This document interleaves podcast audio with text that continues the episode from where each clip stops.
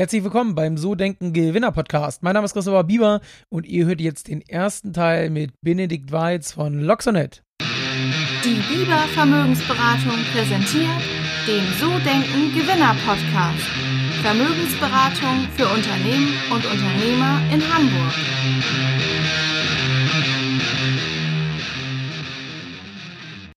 Herzlich willkommen beim So Denken Gewinner Podcast. Mein Name ist Christopher Bieber und heute wieder in einem Interview mit einem Hamburger Startup.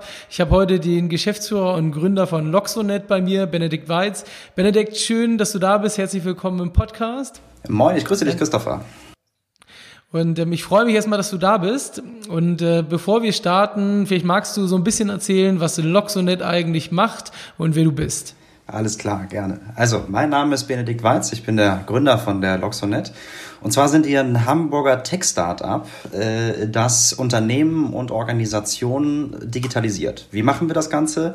Wir haben ein Social Intranet, in dem wir im Grunde genommen alle Felder von der Mitglieder-Mitarbeiterverwaltung über die Kommunikation, über Einzel-Video-Chat, Ähm, letztlich bis hin zum Eventmanagement und Taskmanagement komplett darstellen. Und äh, ich glaube, gerade in den Zeiten jetzt, äh, wo einige das Thema Digitalisierung äh, verschlafen haben, äh, sieht man, äh, dass dieses Feld äh, der Digitalisierung und digitalen Transformation von besonderer Bedeutung ist. Und äh, das ist das, worauf wir uns fokussiert haben. Und äh, das ist das, was uns äh, täglich motiviert.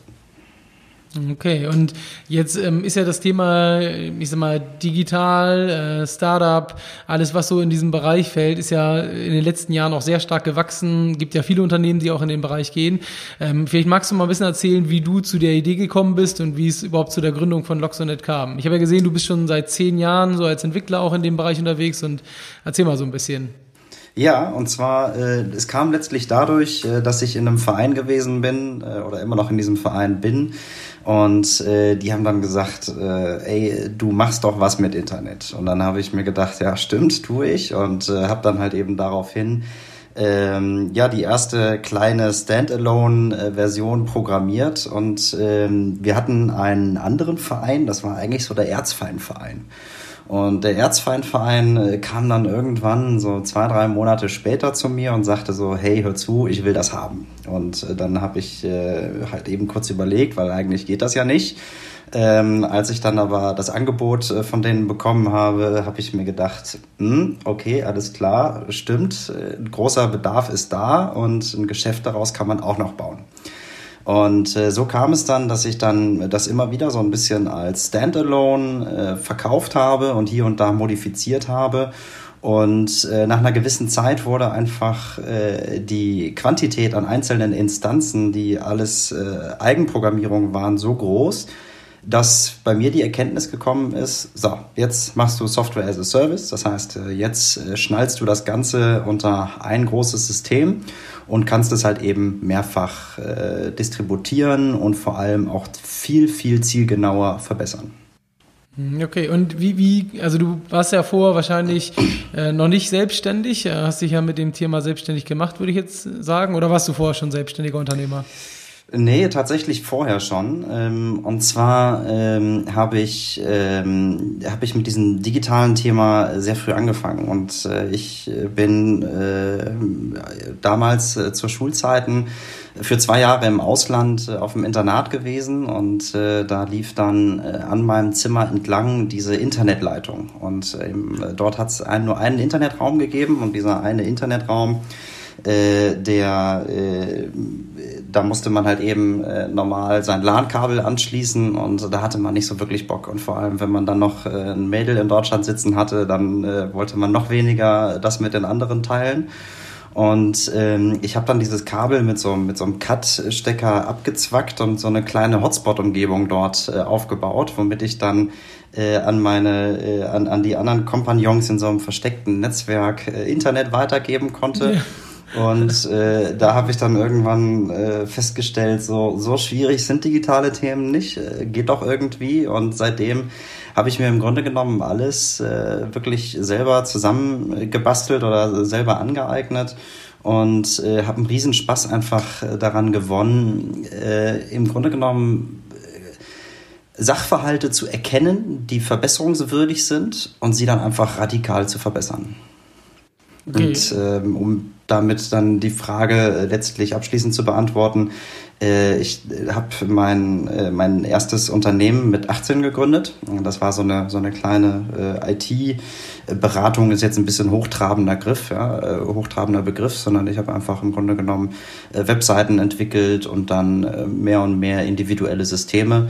Und ähm, irgendwann, als ich dann mit Loxonet so weit war, äh, wo wir heute stehen, Ähm, habe ich mich natürlich dazu entscheiden müssen, was ich mache und wo ich meinen Schwerpunkt drauf setze. Und äh, dann äh, war es Loxonet und äh, darauf bin ich heute auch äh, unwahrscheinlich stolz.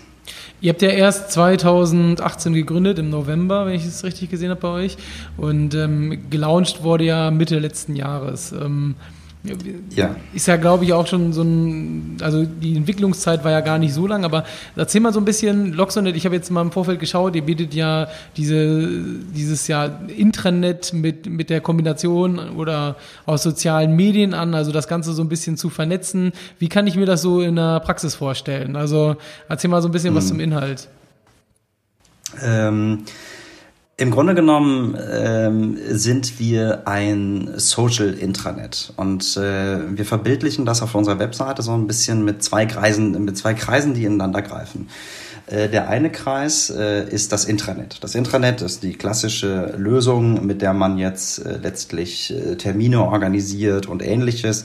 Das heißt, das Intranet ist im Grunde genommen kommunikationstechnisch so ein bisschen eine Einbahnstraße. Und äh, wir haben das kombiniert mit einem anderen Modul, und zwar mit einem Social Network. Und dieses Social Network, das bringt halt eben die Interaktivität mit sich. Das heißt, die Nutzer haben ein erweitertes Profil, man kann Einzelchats machen, Gruppenchats, äh, man kann Videokonferenzen machen, äh, man greift gemeinschaftlich auf Cloud-Dateien zu, aber eben auch, und das ist heute besonders wichtig für, für, äh, für Organization und Employer Branding, ähm, haben wir beispielsweise auch Module wie Bildergalerien, um von einem Unternehmen oder von einer Organisation die Geschichte zu archivieren, ähm, oder auch einen Marktplatz, äh, der mir entsprechend ermöglicht, äh, meine Mitarbeiter in einer solchen Gemeinschaft zu halten, äh, dass sie sich untereinander auch austauschen und hier Mehrwerte generieren.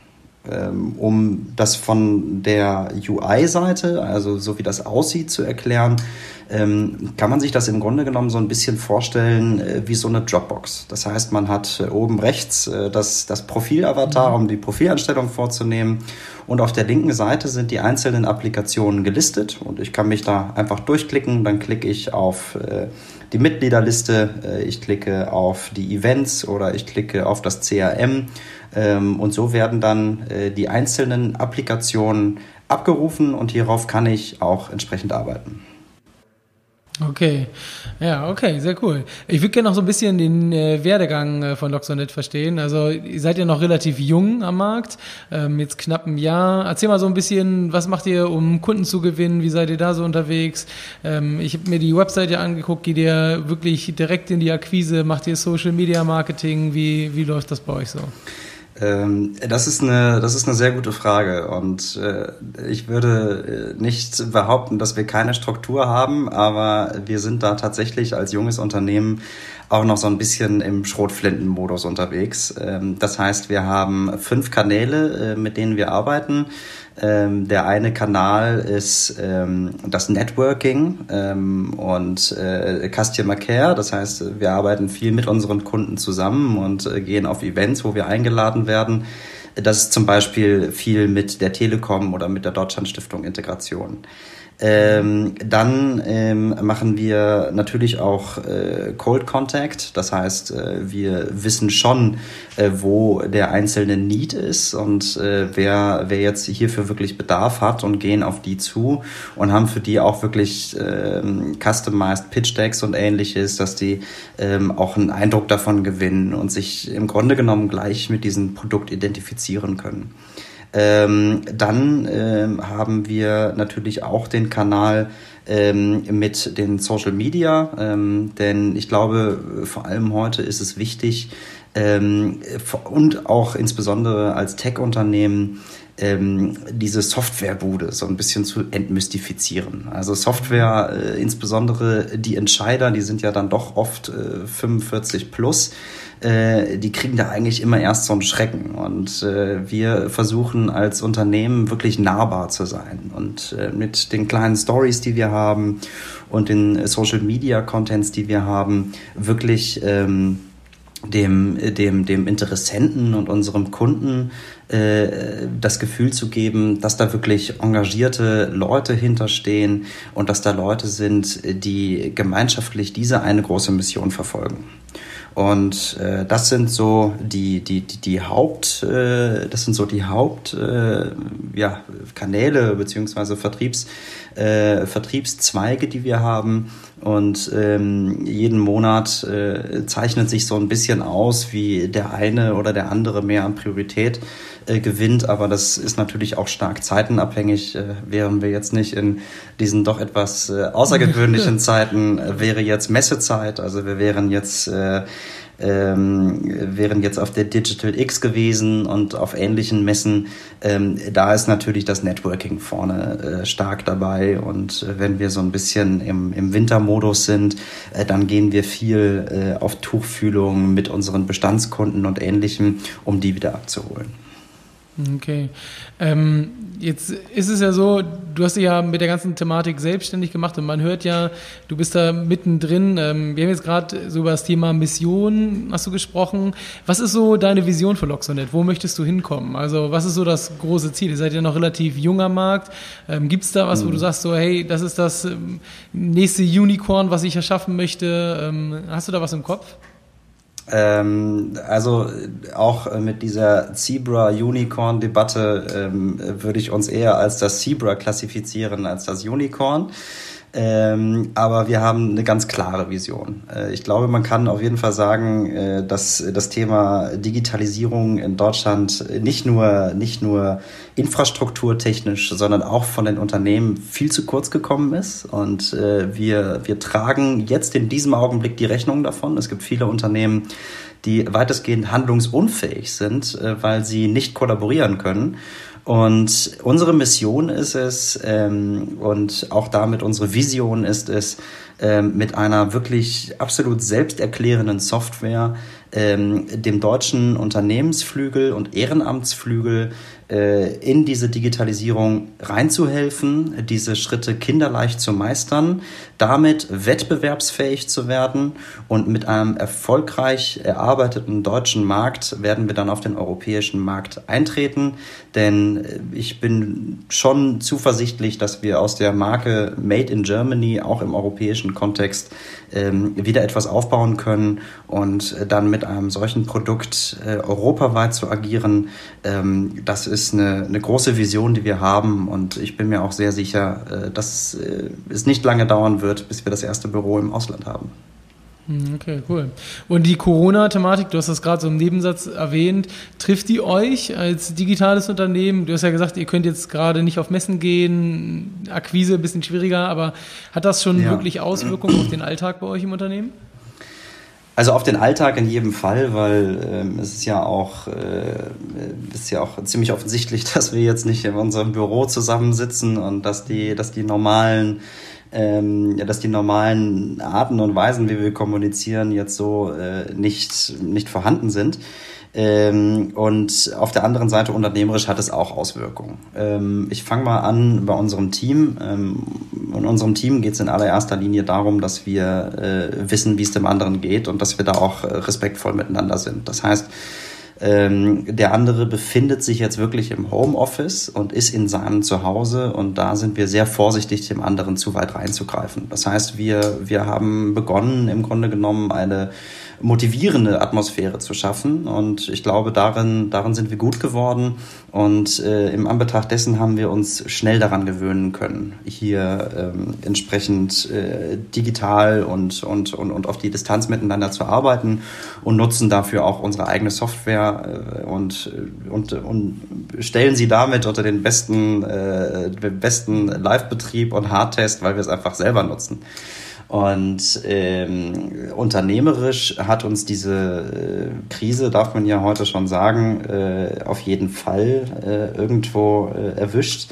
Denn ähm, erstens sind die Möglichkeiten, die einzelnen Unternehmen zu erreichen, stark eingeschränkt. Ähm, und auf der zweiten Seite sind wir als ein Startup, das sich in der Wachstumsphase befindet, natürlich auch irgendwo noch fremdkapitalbedürftig.